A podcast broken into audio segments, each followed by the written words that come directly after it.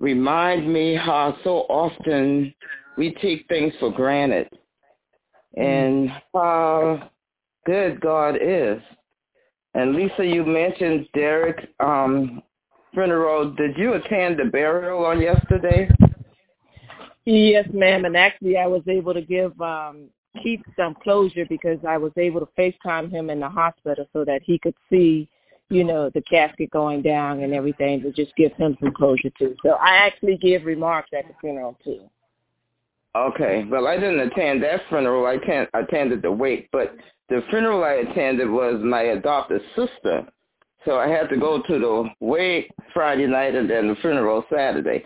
But mm-hmm. the amazing thing is that they're buried right side by side. Okay. And the families were there at the same time. So I yes. was able to do both the same okay. time. But the thing that um, hit me the most was that there were three families out there burying loved ones at the same time. And yeah. they were rushing us out of there because there was another family coming in to bury someone else. And just mm-hmm. imagine four people being planted there all at the same time. We are taking life for granted. This is time that we get our house in order. Oh, Nobody knows the minute or the hour. And people are still living like this. They're crazy. Right. They're still not acknowledging God. And this thing is real. And it's so touching. It is so touching. It touches my heart because I see people on a daily basis that they just act like God doesn't exist. And it hurts mm-hmm. my heart for them. It really mm-hmm. hurts my heart for them because I can't imagine living in the world today without knowing God. So I thank God this morning. I really thank oh. him for allowing me to get to know who he is yes, and what he's capable of doing. And I bless God for you all as being a mm-hmm. part of my life. And I, I thank God for mm-hmm. y'all just to be a mm-hmm. part of a, a, a, prayer group, of, of prayer warriors. You know, Amen. I'm just so grateful to be among people like you all, praying people. And I just want to say thank God for that because this thing is so real and, and my heart really go out to all four of those families that, you know, they all were feeling the same pain. Nobody could console the next one because everybody was hurting. Mm-hmm. Everybody was hurting. Mm-hmm. So. Yeah, I even acknowledged yeah, too how much it was. A traffic mm-hmm. jam in the graveyard. Yes, yes. Four different mm-hmm. families. Isn't that something? Yeah. Yes. And we've had five over over is it over six how many people have died during this specific season of the COVID in this only in the United States of America, um, not including other people just that just died from regular illness. But we as Christians, you know, the voice and the bodies of Christ, we really have to let our light shine so that others can know that there is an almighty God. There is Christ and the Holy Spirit lives within us. Yes. And that's what, and we just have to keep praying for them because yes. the enemy, um, he's he's powerful, but he's not as powerful as our God. So we just have to keep praying. Amen. Hallelujah. Hallelujah. Cyril, I didn't mean to take your spot. Go no, ahead. No, no, no, no, no. what I was going to say is that even though we lost this year, earlier this year, we lost Miss Bennett, you know. Yes, that's She's right. such a dear, um, you know, sister in Christ. Uh, and, mm-hmm. you know, sometimes these kind of things happen, but, you know, uh, as we um, meditated that this is just like a, you know, a temporal space, and we're going to mm-hmm. have a place of permanence, and we're going to spend time millions and millions of years together yes. in a place where we will be in the presence of the Holy God, you know. Amen. Hallelujah. Any other praise item for this week?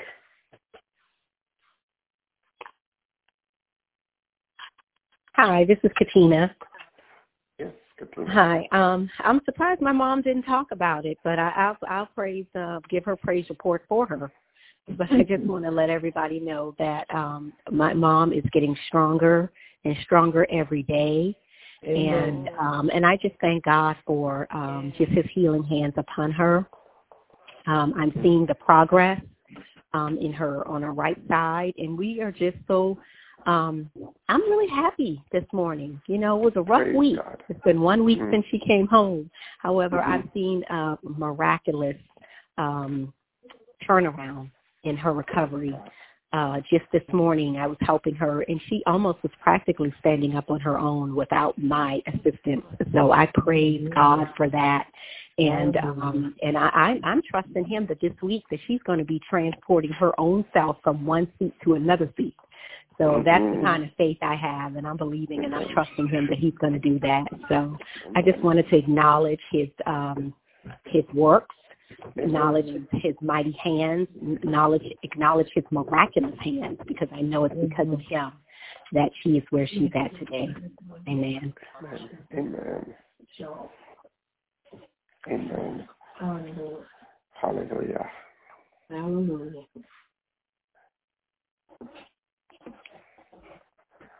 Father God, we come before your throne of grace time. The conference has been muted.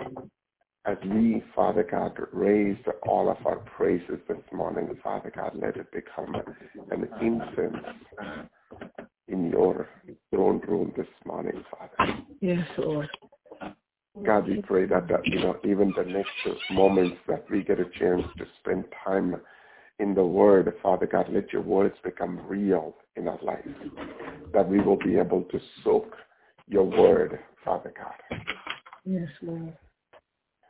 Father, I pray that even right now, the words that come out this morning, Father God, let it come out with clarity and just become a, a, strength and a source of hope, Father God, for us this morning. We wanted to eat with you this morning, Father God. Yes, Lord. Father, we surrender ourselves into your mighty hands. God, you take the glory and honor. In Jesus' name we pray. Amen. The thing is that, you know, um, uh, before we go too far, um, Miss Sarah, maybe you can put yourself on mute. We can hear Okay. background noise. Okay. Um, the, the hand of our God is on every one of us. Doesn't matter where we go and what we do. His hand is just like a leading us. And uh, as as we go into today reading about the miracles, there, there are so many miracles that we have seen so far. We have seen the miracle of that lady getting healed. Um, we, we've seen the leprosy getting healed. We have seen the, the blind, you know, eyes were open. We've seen so many of these miracles. The, the man that was like a let down from the, the ceiling. We saw the, the, the uh, men, you know, in the life of Elisha. Uh, we saw Elijah's miracle. We have seen like uh, last two weeks uh, about Daniel and Daniel's miracle of like uh, what he experienced in the lion's den. Right. This morning we're going to pick on another miracle that we have done so many times. Sometimes when when when I like start to prepare for these, um, you know, um, meditations, these meditations, you know, I would always start by thinking, my God, that this has been like a common miracle. Everybody knows. But then when I start to dig into it, there are things that just like a pops out, like from inside that, that you know, verses that God is teaching. So I'm hoping, I'm praying. In fact, I'm very excited uh, about this morning to talk about Jesus feeding the 5,000. That was, uh, uh, you know, something that we have done so uh, many miracles, uh, you know, um, that we have heard, but this one is like a very common miracle, not only for us, but also for the gospel writers. In fact, that feeding of the 5,000 is the only miracle that is tracked in all four gospels besides the resurrection. Isn't that amazing? Like some of these miracles, when we look at the gospel writers, Matthew, Mark, Luke, and John, they always see certain things that are happening and they will write their portion of it on how they saw.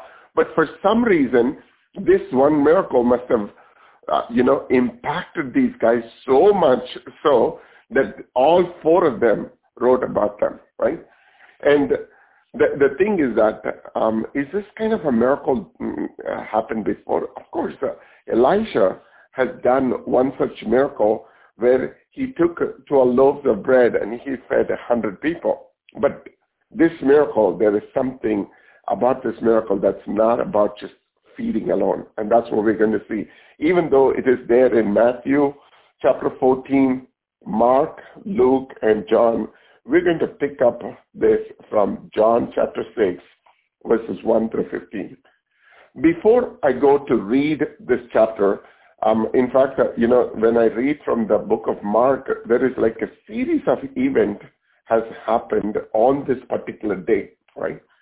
So in the, you know, Jesus comes to Nazareth, the people rejects him, and then uh, even though he gets rejected by his own people, he says like a prophet is not without honor except in his own country, right?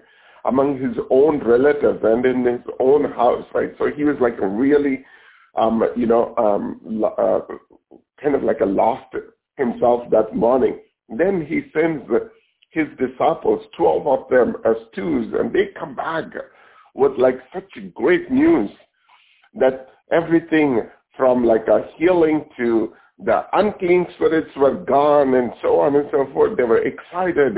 While they were being excited, they hear the news that John the Baptist has been beheaded. And uh, so it is almost like, a, you know, a good news, a bad news, good news, bad news.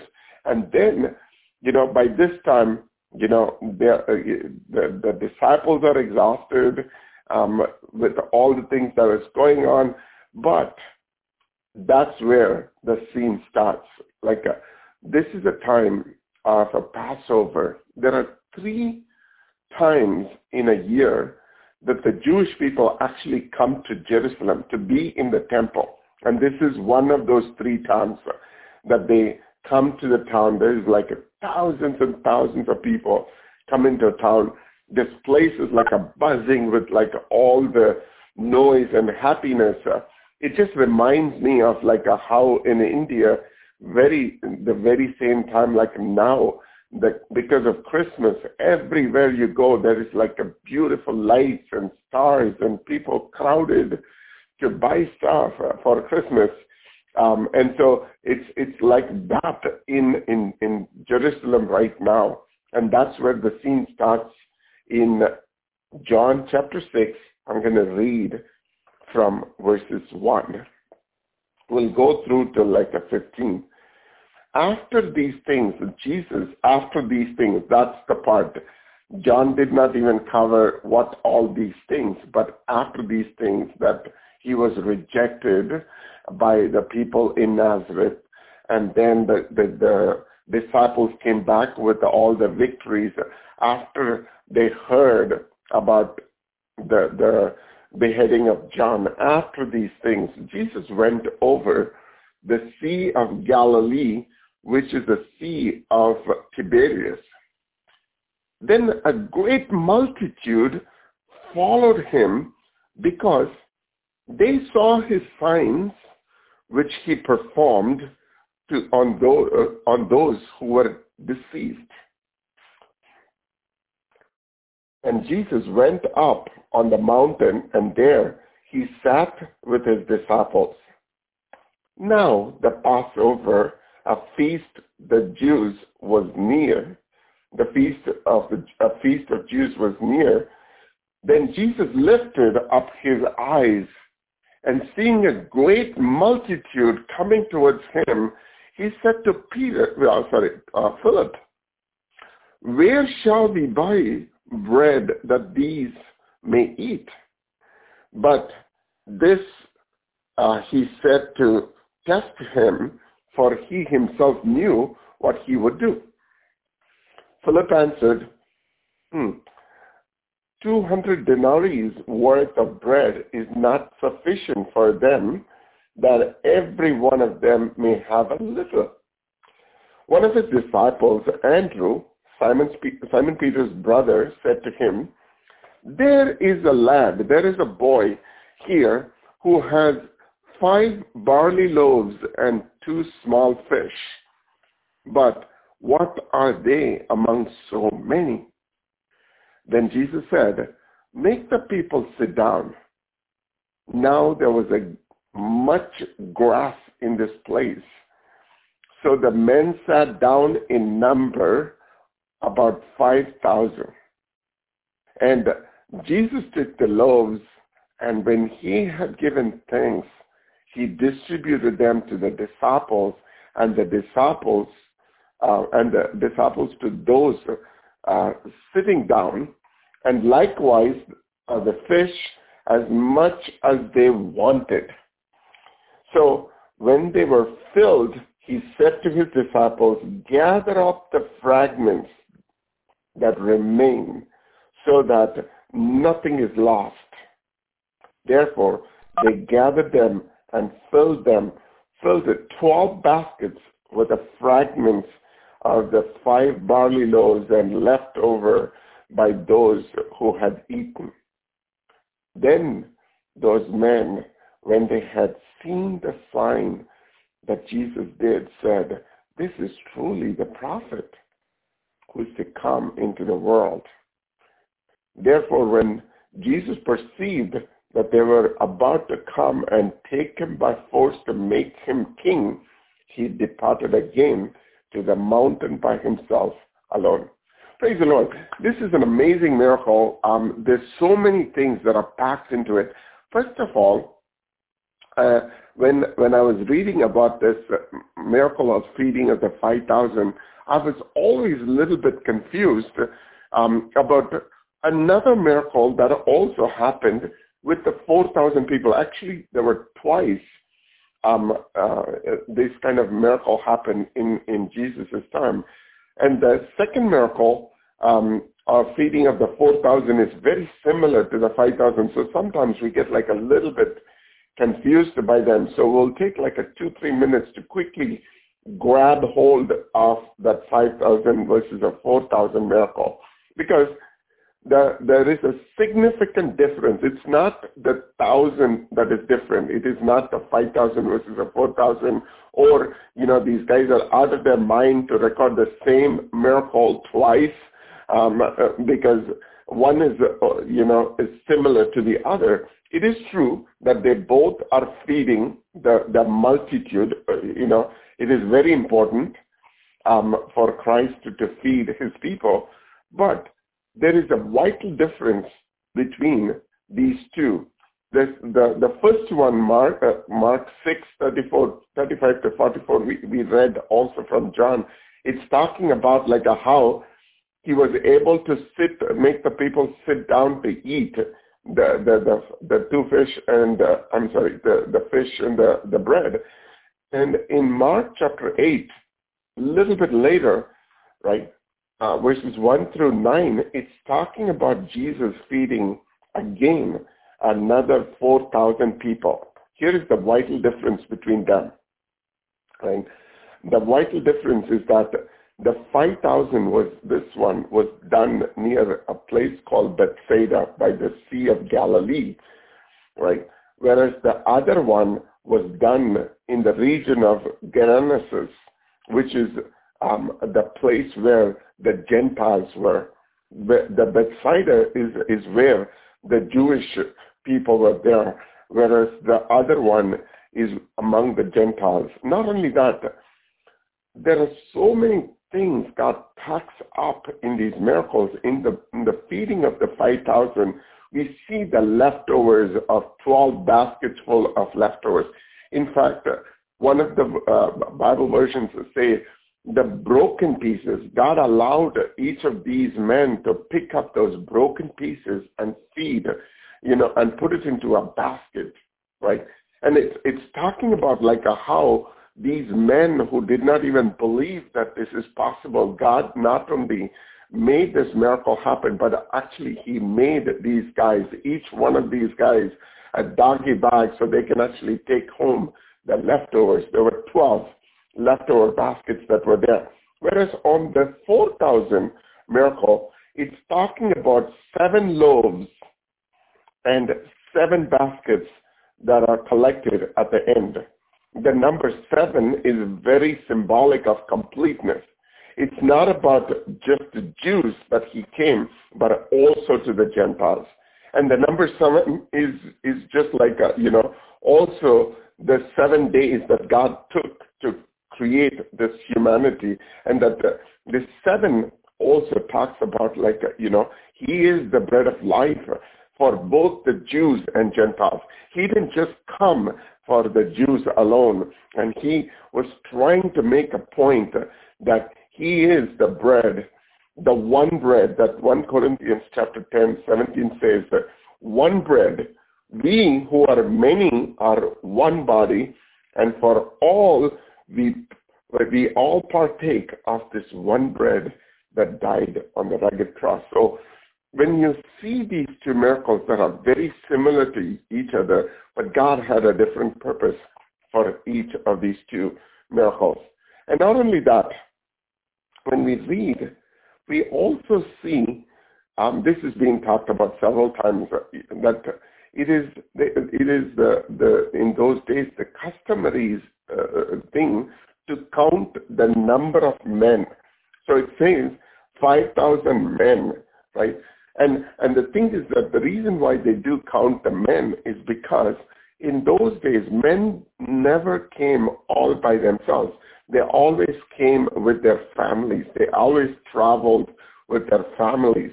And so when they count the number of men, they can count the number of families that is present. Or the gospel recorders are just like counting the number of families that were there by counting the men. It is not that they were male chauvinists and they were only looking at men count in these miracles. And not only that, if we take that as an you know benchmark, we are talking about close to 15 to 20,000 people that were there in that moment in time. This is one of the largest crowd that Jesus pulled during his you know ministry time, and that um, that the thing is that like when they had like a, Jesus come through the town, they've already heard about Jesus. They've already heard about the, the signs. In fact, even that very same day, the, the disciples were healing and the demon spirits were coming out and they've already heard about the leprosy. So when Jesus was in town, it's almost like a, a radical man that was in the in the midst. He's the one who was chasing the money changers out of the place, and he was uh, also raising the dead. He was, uh, I mean, there's all kinds of buzz was already there. There, the Twitters were filled with messages, and their Facebooks with likes, and everything was just like a, you know, all set, prepped for Jesus in this moment in time. But here's the thing that just caught my attention.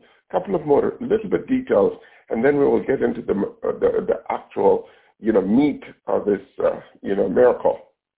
When we read these four gospels, we have to you know patch them together to get like a full story, right?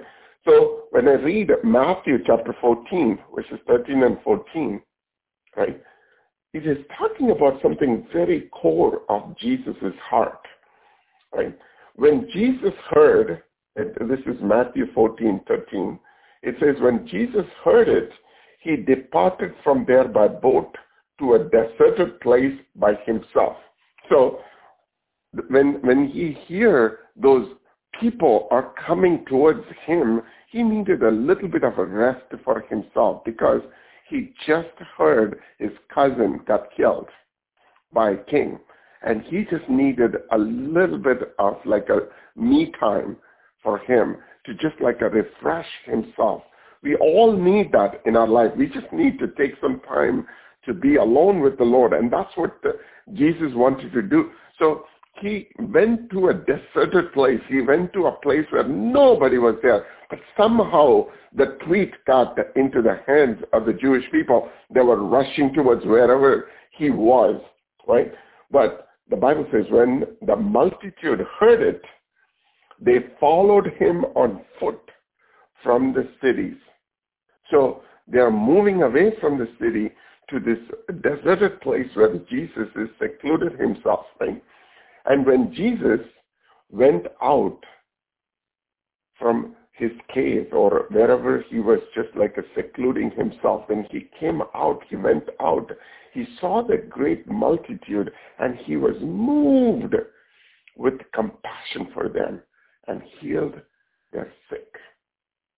One thing that will never, never uh, take away from the mind and heart of our Savior is that when we go to Him, when we take time to be with Him, when we walk towards Him, when we take a, an intentional effort to, to be in His presence, uh, when we start to fast and pray for certain things that is beyond our control, God never would take our prayer for granted. It, it, it's, he's just like so compassionate for these people that he could not stay away from them. He comes out, he touches, and he is healing the people. But here's another thing. These disciples went out throughout the whole day doing all their ministry. They came home. They needed some rest. But here, this Jesus that they have in their midst is walking around healing people, talking to people. They're thinking to themselves, hurry up, Jesus, let's go. This is, you've done enough for these people. They didn't even want you. They're just here because they want to have a, a, their, their sickness healed and so on. That they want to hurry Jesus out of that place because in the book of Mark, chapter 6, it says, they didn't even have time to eat after they came back from their ministry. So it's almost like a, they are rushing Jesus out of this place. So when the evening came, in Matthew chapter 14, 15, it says, when it was evening, his disciples came to him saying, this is a deserted place, and the hour is already late. Send the multitude away that they may go into the villages and buy themselves food. What are these people saying to Jesus? Jesus, this is out of town. We are, we are just in the outskirts of Charleston. And this is already 8.39 in the evening. All the restaurants in, in Charleston close at 9 o'clock. Let them go buy some food. Right? The hummus is going to run out and pita is going to run out they won't have anything to eat. Let them go. In other words, they are saying, Jesus, we are hungry, we are tired, we need something to eat, right? So everybody is hungry. That's where this scene is starting, right? So the first thing that I want to talk about today, and there's only one thing that, you know, I'm going to have today. Just one point to this message today. The miracle that we are expecting in your life and my life always start with a mess like this. It was a messy day for Jesus with all the things that were going on. It was not a good day for him with his cousin killed and uh, the people, um, you know, rejected him. It was a messy day. And uh, it is always messy um, you know, in our life when the problem starts to hit us, when things starts to fall apart, not just like a one thing, there will be like a multiple things going wrong in our life. I'm not talking about like, a, um, you know, the simple things like uh, my car broke down or, um, and you know, I'm having a fever kind of thing. I'm talking about like a, there are days that we feel like a God I've had enough. Can you just like it quickly end this day? Because I cannot take it anymore. I just need to rest. This is too much for me to handle. Even the saliva that I'm just trying to, you know, um, you, you know, just like a take it in is not going through my throat.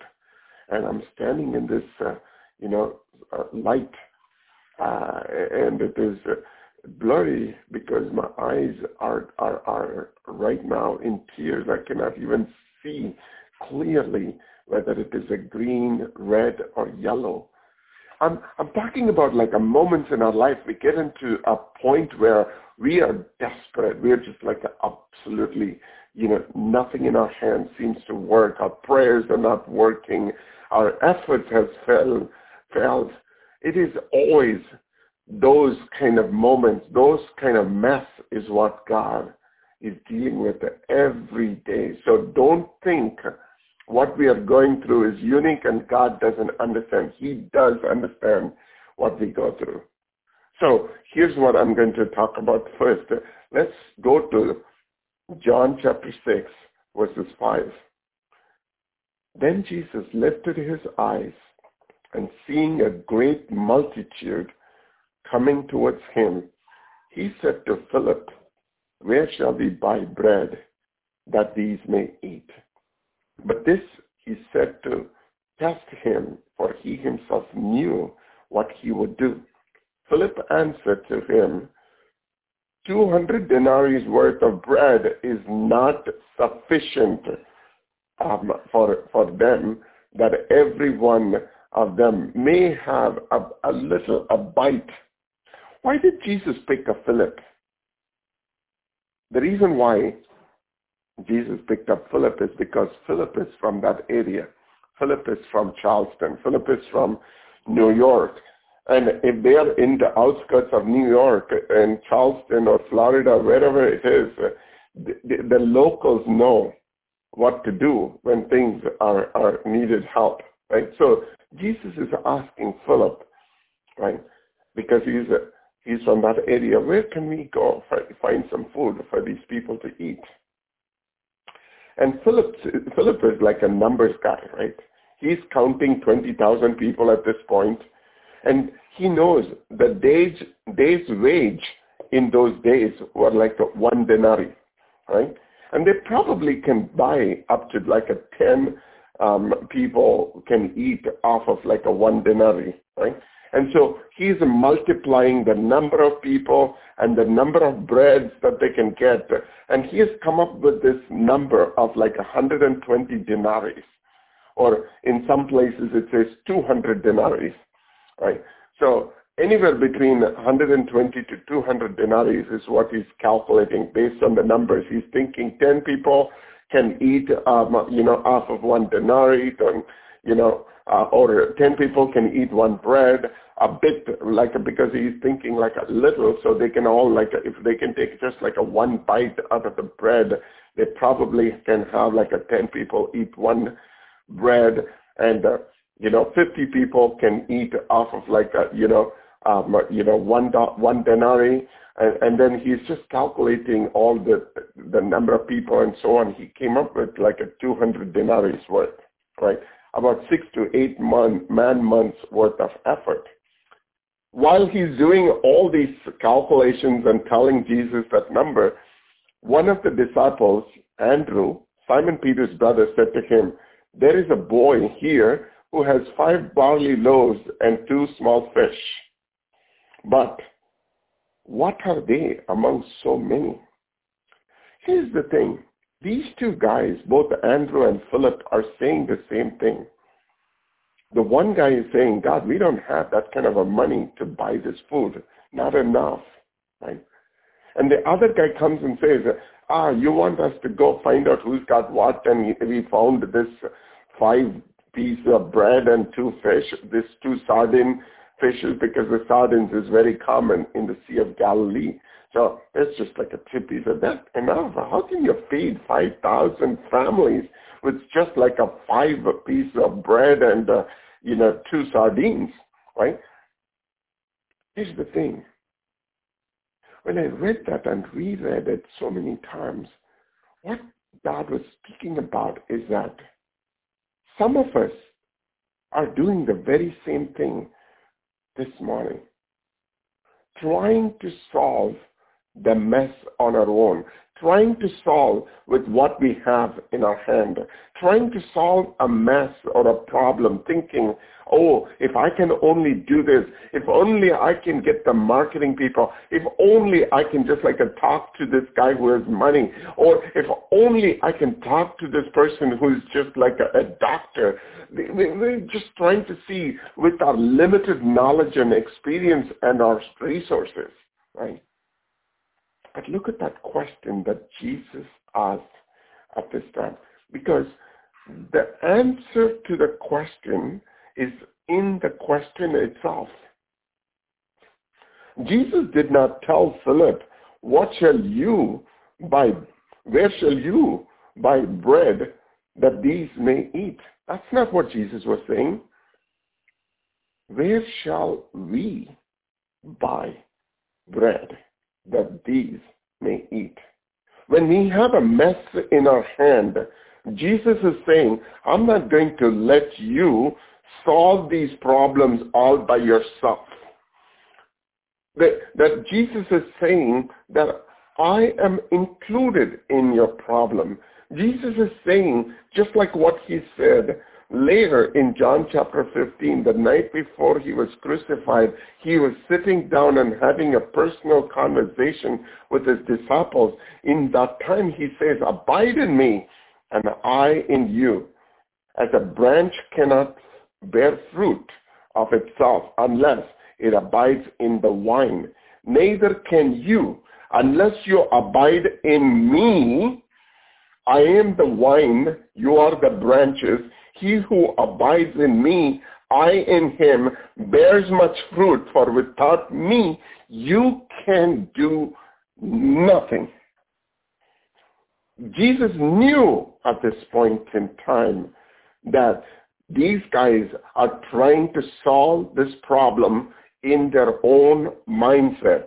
They're not actually thinking of me that is sitting in this room. They're only thinking of themselves trying to solve this problem. And we have to turn our me problem into his we problem.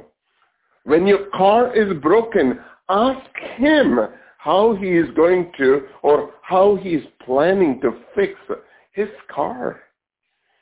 If we take the word for granted, everything that we own is his. And if his car is broken, why am I sweating to go find the oil change guy or change tires? It is his car that I am driving today. We need to turn our me problem into a we problem. Marriage is not working. If we believe that he's the one who put us together, shouldn't he be involved in untangling the knot? I really liked what Miss Susan said this morning. She said, you know, 49 years ago on December the 20th, I got married. This very day, she just like uh, remembered 49 years ago, it was really cold that day as she was preparing to get married the next day, right?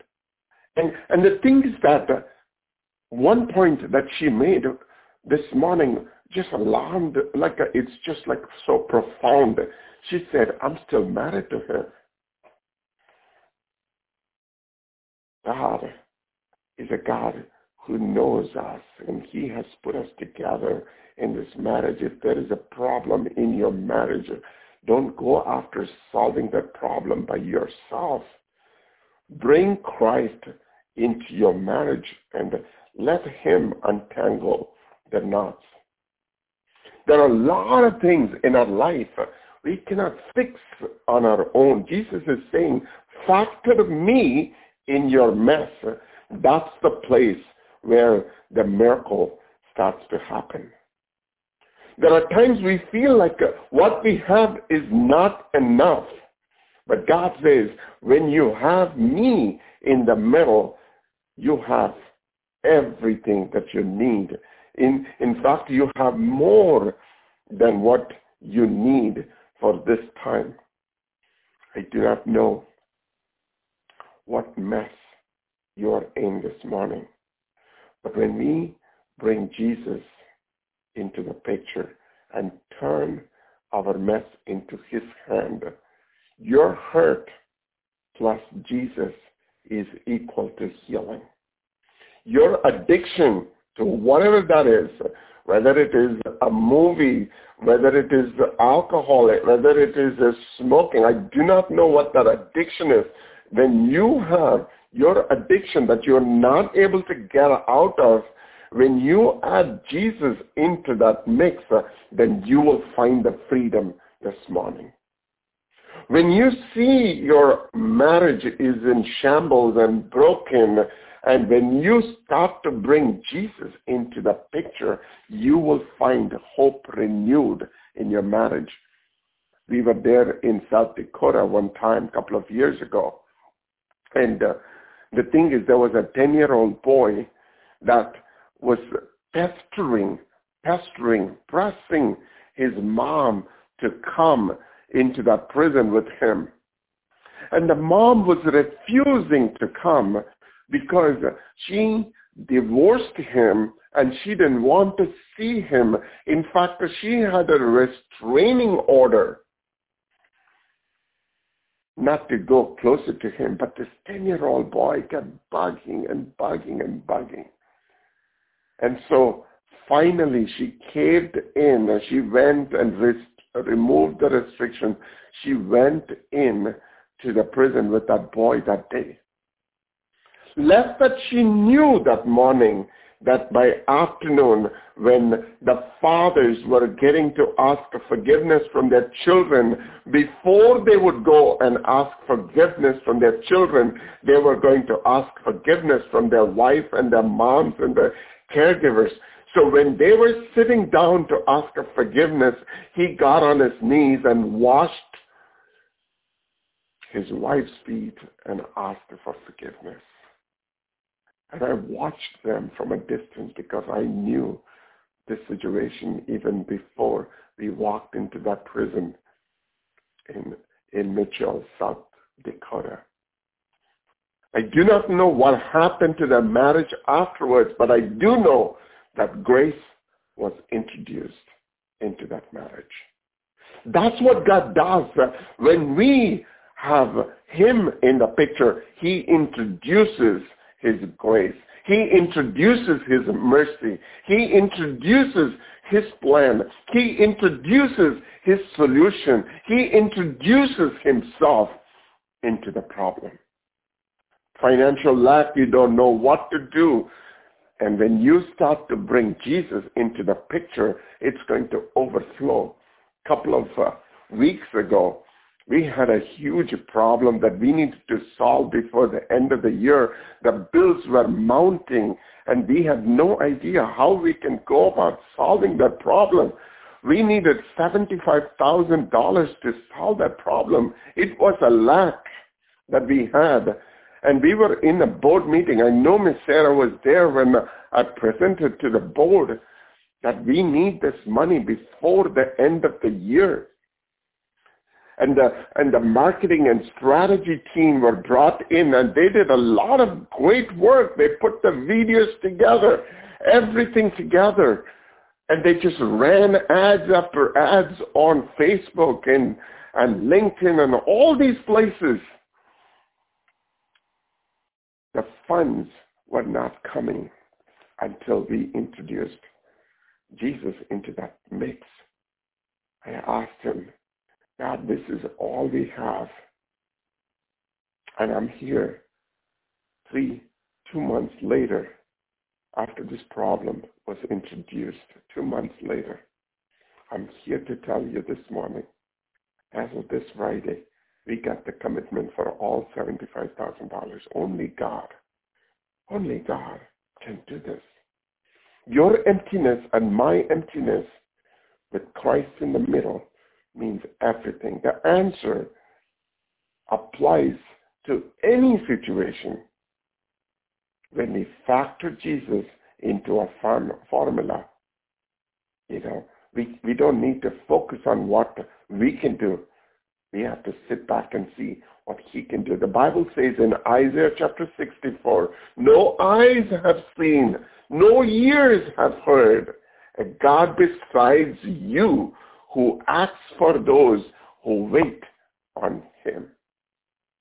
God acts for everyone, acts in every one of our situations. I have this morning, there is a site that, that records the testimonies that people can uh, throw in. And uh, I, I, I want to read two of the testimonies today morning so that you will be strengthened when Christ comes into the picture. Look at what Christ has done. Here's the lady. She's saying, this happened on June the 29th, 2021. Right. So here's the thing I want to say. Jesus that we worship is not a God who does miracles 20 um, to 2,000 years ago. He's still alive and well and active. Here's the lady that says, Hi, children of the Almighty God. I have been experiencing pain and inflammation in my right hip and thighs for about six months. It was so painful to bend down, sit, and even when lying down, I have been on a muscle relaxer and lidocaine patch, but they did not help. On 6-29-2021, the pain with inflammation was so bad, I wanted to tell my husband to take me to the urgent care. But then called upon God and repeated his word. He spoke to me, this is God, spoke to me in a dream many years ago that all my enemies have been defeated. I told God, and I believe his word, and I'm holding on to his word. His word said that all my enemies have been defeated, no exception. That this pain and inflammation has have been defeated. I cried due to the horrible pain and inflammation while holding on to God's word and promises. All of a sudden, my sisters and brothers in Christ Jesus, I felt peace and calm in my body. I sat down quietly throughout the evening, for this was happening late in the afternoon. The following day and night, no pain nor inflammation. I was thanking God. I did not tell this to my family members yet. One week later, no pain. I bent down three times, walked up and down the steps, no pain. I told my family members what God has done for me, and they rejoiced with me. I was in so much pain, could not sit down, bend down, and walk up and down the steps without pain. God is amazing. God is so faithful. He's a miracle working God. He keeps his word. God does not lie. God took the pain and inflation away. Trust and hold on to God's word. Please join me in thanking God for his mercies, compassion, goodness, and faithfulness. To God Almighty be all the glory. This is a woman from U.S. So she has talked about this. And another girl, there are like a, thousands and thousands of these kind of testimonies on that slide. And I just really love reading some of these testimonies because it just like a, you know, uh, energizes our walk with God. It just sometimes uh, we go through some level of like a slowness in our spirit, uh, and and we just feel heavy in our heart. Uh, and God says, uh, you know, through these people, what He has done just lightens our heart and mind. Here's a girl named Anja from South Africa. She's saying how God moved one more time in her life he says, I just want to share a testimony of how God healed my tendons through less than a mustard seed, a mustard seed of faith. I was diagnosed with COVID a few months back. Through a rapid blood test, I had it really bad at a stage My chest closed.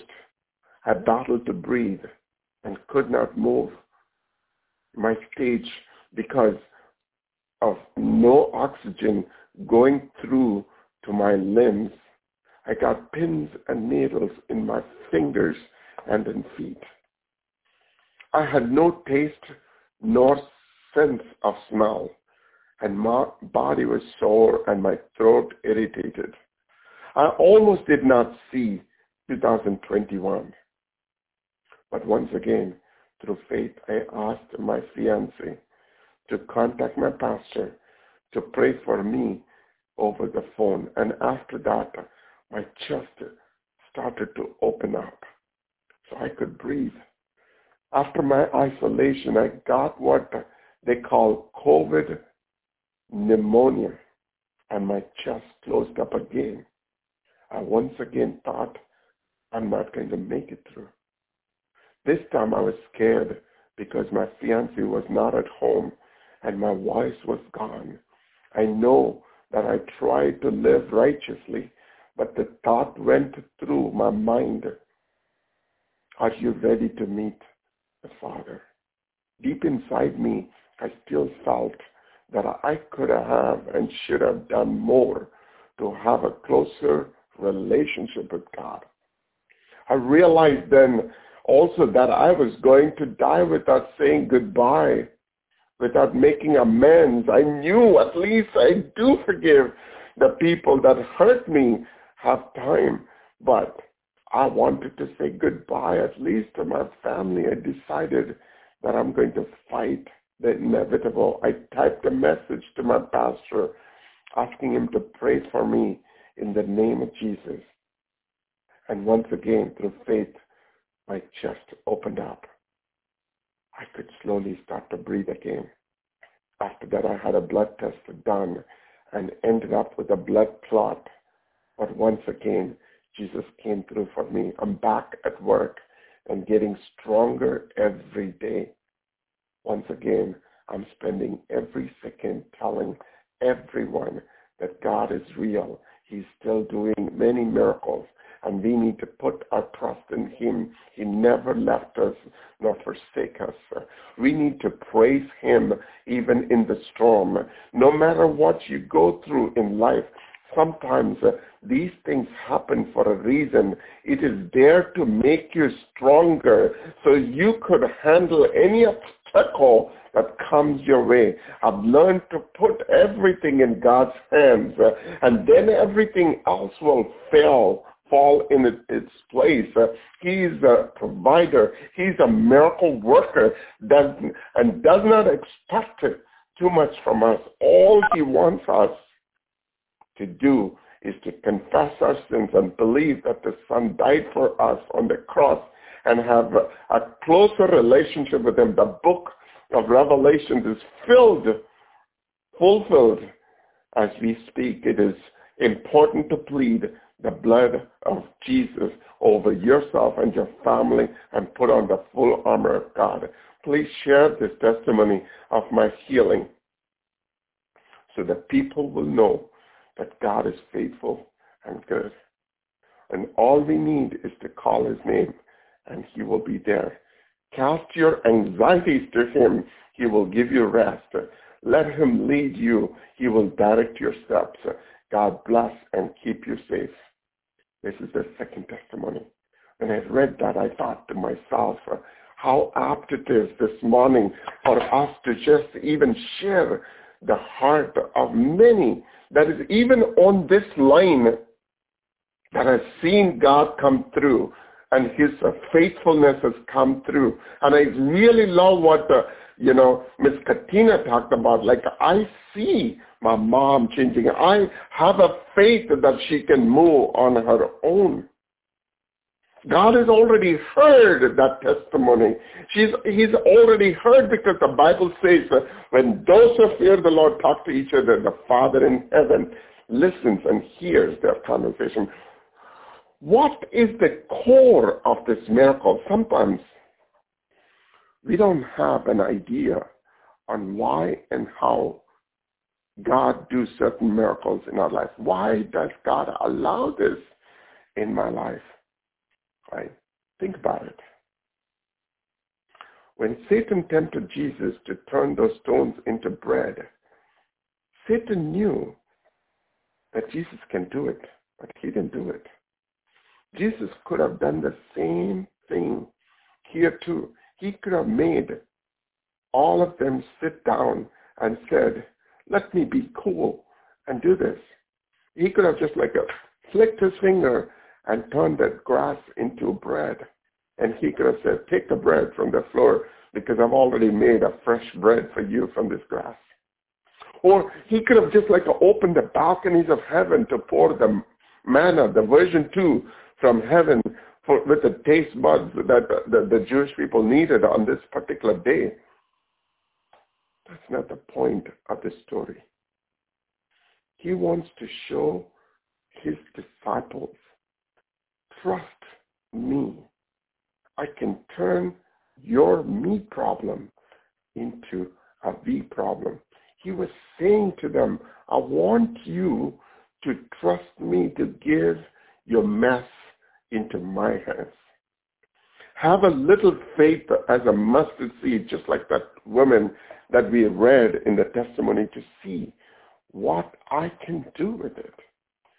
He wants to solve the problems that you and I go through with him in the middle. Oftentimes we are expecting, almost like a, we are inside a prison and we want him to open the door, the cell door, so you can come out of that prison. That's what we are always praying for. But God is saying, imagine you're closed up, you're in your cell, the door's closed behind you, but when you have me with you in that room, imagine what we can do to that problem. That's what God is saying to you and me this morning. If you want, if you need a miracle this morning, He's our guy. I know. I know some of us this morning didn't want to come to listen to this guy, this Indian guy for a message. You came this morning expecting a miracle to happen in your life. You came this morning expecting God to give you hope to turn the situation around.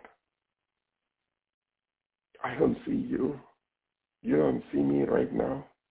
But you know what? The Father in heaven is seeing you. I do not know wherever you are. I want you to put your hand on your chest where the heart is. Let's turn our mess into his hands. We don't need to have anybody looking at us right now. It is that's why I really love the Sunday morning services because there is no video, there is no entertainment. It is a raw format of us getting closer to God. I want you to put your hand where your chest is, the right side or the left side, whatever that's comfortable. If you're driving, going someplace, you know, just like I put your hand on your chest where your heart is. And I'm going to ask Miss Katina to pray for the situation that you're going through this morning.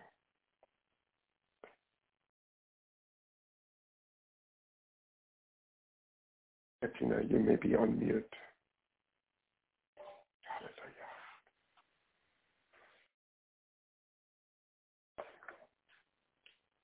Are you able to hear me, Miss Katina? Thank you, Lord Jesus. Thank you, Lord. Hallelujah. Bless your holy name. As we continue to have our hand upon our heart, let's just focus. Let's just put our minds and our hearts and our total everything into thinking about our Lord and Savior Jesus Christ. Hallelujah. Think about that thing. Think about your situation. Think about that person. Think about that area where you need God to show up right now, where you need a miracle right now. Let's lay that thing down at the mercy feet of Jesus, where the blood lies, where there is redemption, where there is a miracle, where there is healing, where there is deliverance, where there is a breakthrough, where there is victory, where there is already a testimony made in heaven on earth right now.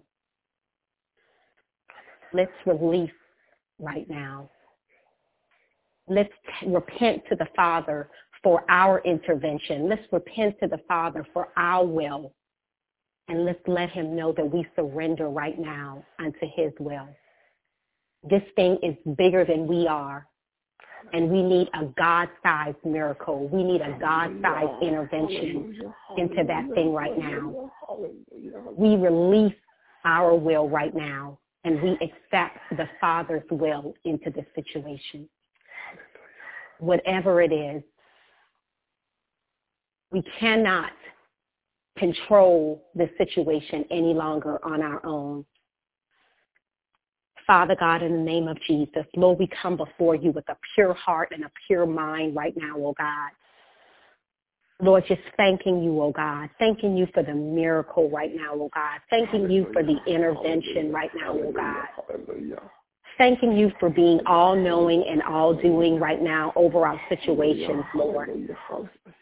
Lord, we want to stamp this thing with the faith, oh God, that we know that you have given us right now, oh God.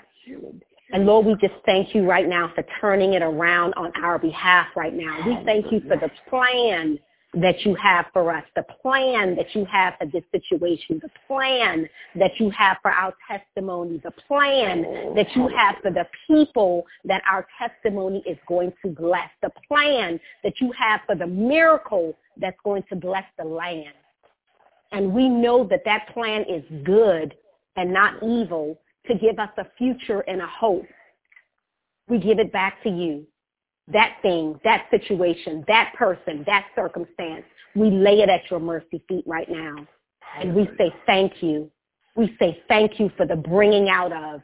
We say thank you for the breaking of the yoke. We say thank you for the breaking of the chain. We say thank you for the release Hallelujah. of that thing and the taking on of the peace the peace of God that surpasses all understanding in all things right now, oh God. Lord, we just thank you for armoring us and giving us exactly what it is that we need right now, oh God, as we release this thing to you, as we release this situation, as we release this circumstance, as we release the thing that we've been holding so tight to, oh God, we release it right now. We release it right now, oh God put back the broken pieces of our heart, oh God. We know that you can do this thing better than we can. We can no longer hold on. We can no longer try to fix it. We can no longer try to sit here and lose sleep every night trying to figure out what you've already figured out, God.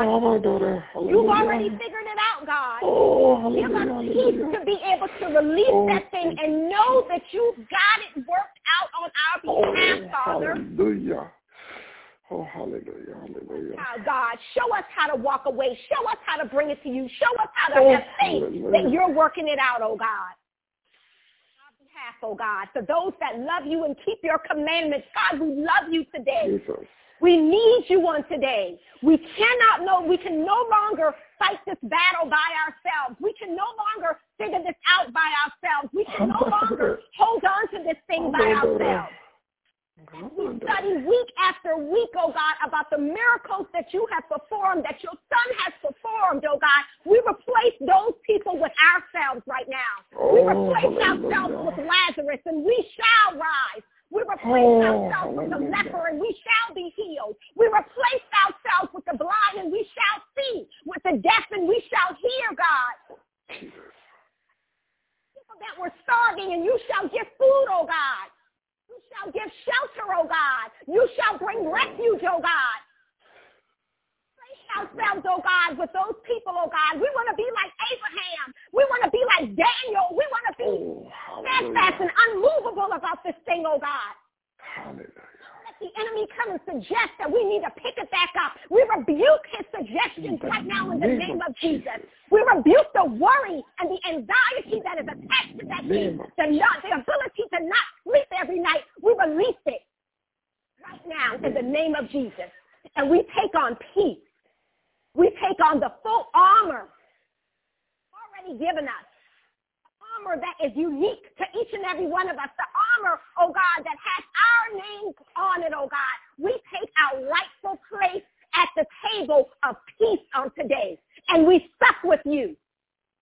Right now, we eat of the bread of life. You are. Life over that situation. We speak deliverance over that situation. Hallelujah. Right now, in the name of Completely. Jesus. The miracles will come. The people will testify. And there will be an overabundance that will trickle into the world, oh God. There will be leftovers upon the land. You will use our situations and you will heal us. You will put your miracle upon it. We will testify and there will be leftovers upon the land. For those who haven't yet been delivered, for those who haven't yet been healed, for those who haven't yet received their miracle, our miracle will be a leftover for their miracle to come. And we thank you, Father. We thank you for being all-knowing, all-doing. Thank you for being able to work out this situation better than we can ever work it out. Thank you. We thank you. We thank you. Thank you, Jesus. Now we ask for peace as we leave it at the altar and we stamp it in the name of Jesus. Hallelujah. We ask for peace. Have us to not pick up that thing. Have us to not pick up that worry again. Hallelujah. Thank you. We thank you and we honor you. We honor you in your doing. And this is just not about a carnal thing, God. This is about a spiritual miracle that we need. Oh, a hallelujah. spiritual miracle that we need. Because we know as it is in heaven, it will be on earth. And we thank you. Hallelujah. We thank you.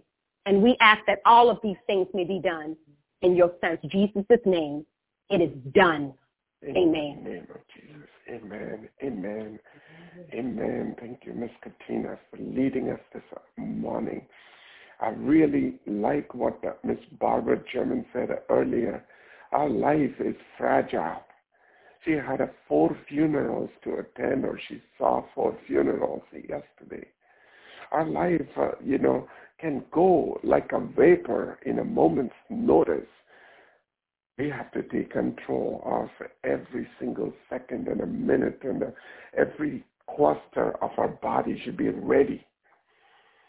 And that's our hope this morning. There are a few more things I wanted to very quickly touch before we go into prayer. In the days of Moses, manna was coming down from heaven, just like what we saw, but that lasted only for a day. But here, Jesus is performing a miracle. After the miracle, they had a leftovers of 12 baskets full. What is so significant about that is that, uh, you know, a lot of times the people, the world, the secular world constantly rejects the faith of Christianity and the, and the faith that we believe in uh, is because they think uh, when they become Christians, when they give their life to Christ, then they have to live a lifestyle of starvation. They cannot do the things that they love and enjoy. They have to refrain from this. They have to refrain from that. They have to leave this habit. But Jesus is saying, when you give your bread, bread and your fish into my hands, I'll give you not only what you will get from this, but you are going to get much more than what you have imagined. We are placing our joy and our happiness today into wrongful hands. And Jesus is saying, place it in my hands and see what happens. I will multiply more than what you can think of. If there is someone on this line uh, just struggling to pay your bills, this morning, I do not know where you are. You know, offer yourself, offer your time and your resources to some of the godly things. Send them over to your church. Send them over to the ministries that you love. Send them over to the missionaries that are struggling across the world. Send your resources to God's work and see what God can do with that. And in fact, uh, you know, another thing that jumps out of this story is like uh, how Jesus is making this boy the hero of this story. Look at how Jesus is doing. He's making this poor boy a hero. How do we know this, this boy is poor? The bread that he brought was made out of barley. In those days, barleys were, were used to feed the horses. The poorest of the poor only ate barleys. And, and here, this boy is, doesn't, doesn't even have a name for him. In fact, he's totally insignificant because they didn't even count him as part of the men that they counted. He wasn't even part of the calculation. Insignificant. When disciples uh, went looking, they found the five pieces of bread and two fish. God needed only the five and two to multiply. With five and two, when we bring Christ into the mix, everything happened that day. In fact, they made these guys sit down in 50s and hundreds, uh, and they fed each and everyone. That's how they knew how many were there in that room. This morning, for the very first time, I want to share something that's bubbling in my heart for years now. That we are about to go and start a trade school for Proverbs 2 to 6. And the thing is this, uh, for a long time I was just asking God for a name for this trade school. And as I was uh, preparing this message, God just like pressed in my heart to call that as a five and two trade school. Five and two trade school people say, like, uh, you know, we don't have that kind of a resource to start a trade school. If Jesus picked only a five and two from a land of India to bring them over here, five and two is enough for us to start the straight school. God was with me then and he will be with me tomorrow. God was with you then and he will be with you tomorrow if you think that you don't have anything, right? That's how I felt like uh, when this trade school idea was popped up. Uh, you know, I have no idea where and all these things and how all these things are going to happen. What do I have? What is my five and two this morning? My five and two are the moms who have their sons in prison. My five and two are the kids who don't have their fathers this morning at home because they're serving time in prison. My five and two is the great grandmothers who doesn't have, you know, their grandsons at home to take care of their children. My five and two is just the prayers that I have in my hand. My five and two is my knees. My five and two are my tears. That's all I have. But God is going to turn this around. In the book of Job, you know, he says when his friends were questioning his faith and trust, he turned around and he said in chapter 9, he shall, he shakes the earth from its place and make its pillars tremble. He speaks to the sun and it does not shine. He seals off the lights of the star. This is the part I really like. Verse 8, he alone stretches out the heaven. He stretches out heaven. He, he just like literally, you know, made a place for you and me, and he sprinkles the stars on the skies. And he goes on to say, he performs wonders that cannot be fathomed, miracles that cannot be counted. That's what God can do to you and me. They're asking for a miracle. God only needs a mess. Mess is all is needed for a miracle to happen. He has done a countless, countless miracles in the past.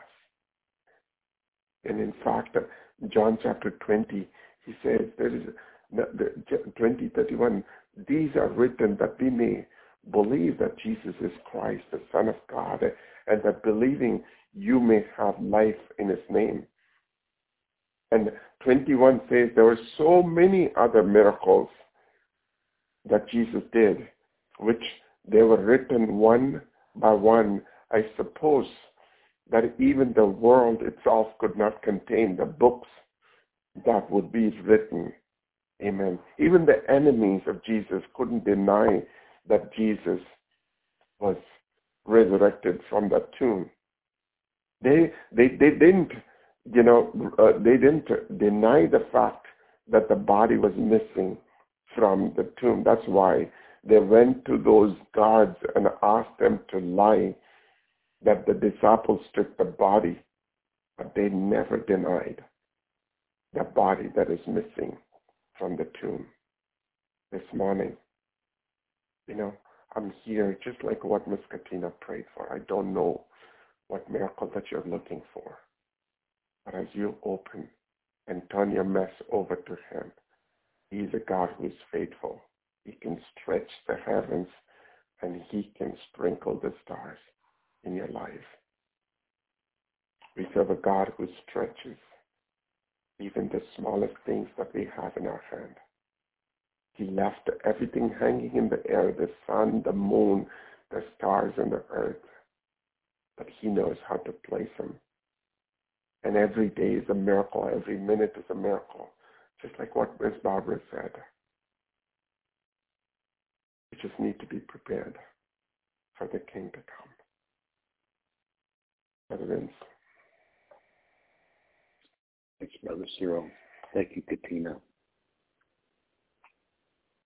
I was thinking as I listened before with the blessings and the heaviness of heart, and how our God is never early, never late. He's always on time with his message because it sends a lot of heaviness of heart. And this is not just relevant for me to hear this, but I'm sure to everyone that's listening. And just the you know, the point that Cyril's making, the miracle that we expected always starts with a mess. You know, and uh, reading this over and over again, you read about what Philip and Simon Peter said, basically the same thing. Is something that I think we all would say, just like like a Philip. We asked, just like Philip and Simon Peter, where shall we buy our bread? Where? But Jesus is sitting next to us. He's right there. He is our source of that problem, of that mess. They factor me into, are we factoring him into our mess? And I know I'm guilty of not trying on my own. Are you trying on your own? Are you trying to do on your own energy? It's impossible to solve on our own. And that's where it touches us today. Don't leave him out your physical ailments, your pain, your suffering, your anger, the marriage, the work that's impossible to solve on our own. Turn to Him. Thank you, Katina, again for your message, for your prayer. Please turn your mess into His hand. Amen.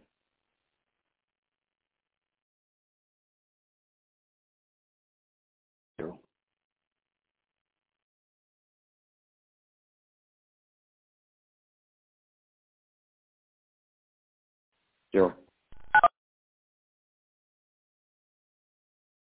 Sorry, I was speaking on mute. Lord Jesus, we bow before you in humility and ask you to examine our hearts today. Show us anything that is not pleasing to you, Father.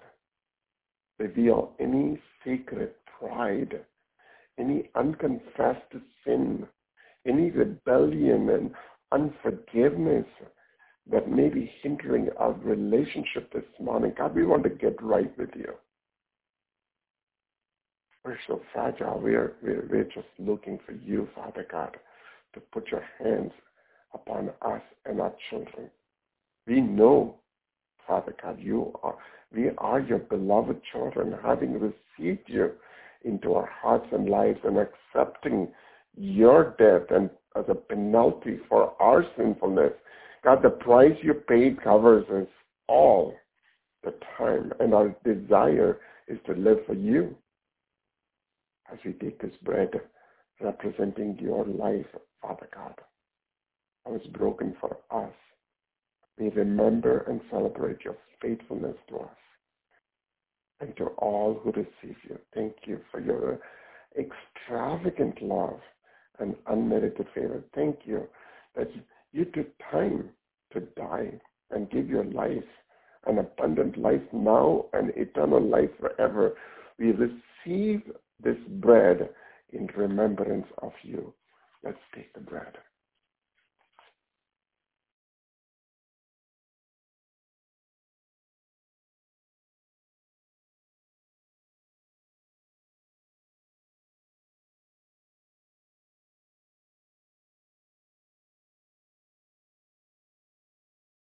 In the same way, he take this cup representing your blood, blood poured out from the splendid cross.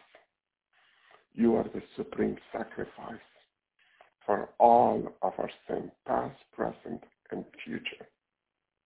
Today we remember and celebrate the precious gift of life you gave through, gave us through the blood you spilled on that rugged cross. Let's take the drink. Hallelujah. In Jesus' name. In Jesus' name. Hallelujah. The conference has been unmuted. Father, we come before your throne of grace one more time this morning. As we surrender ourselves, Father God, you are the God who knows yesterday, today, and tomorrow. God,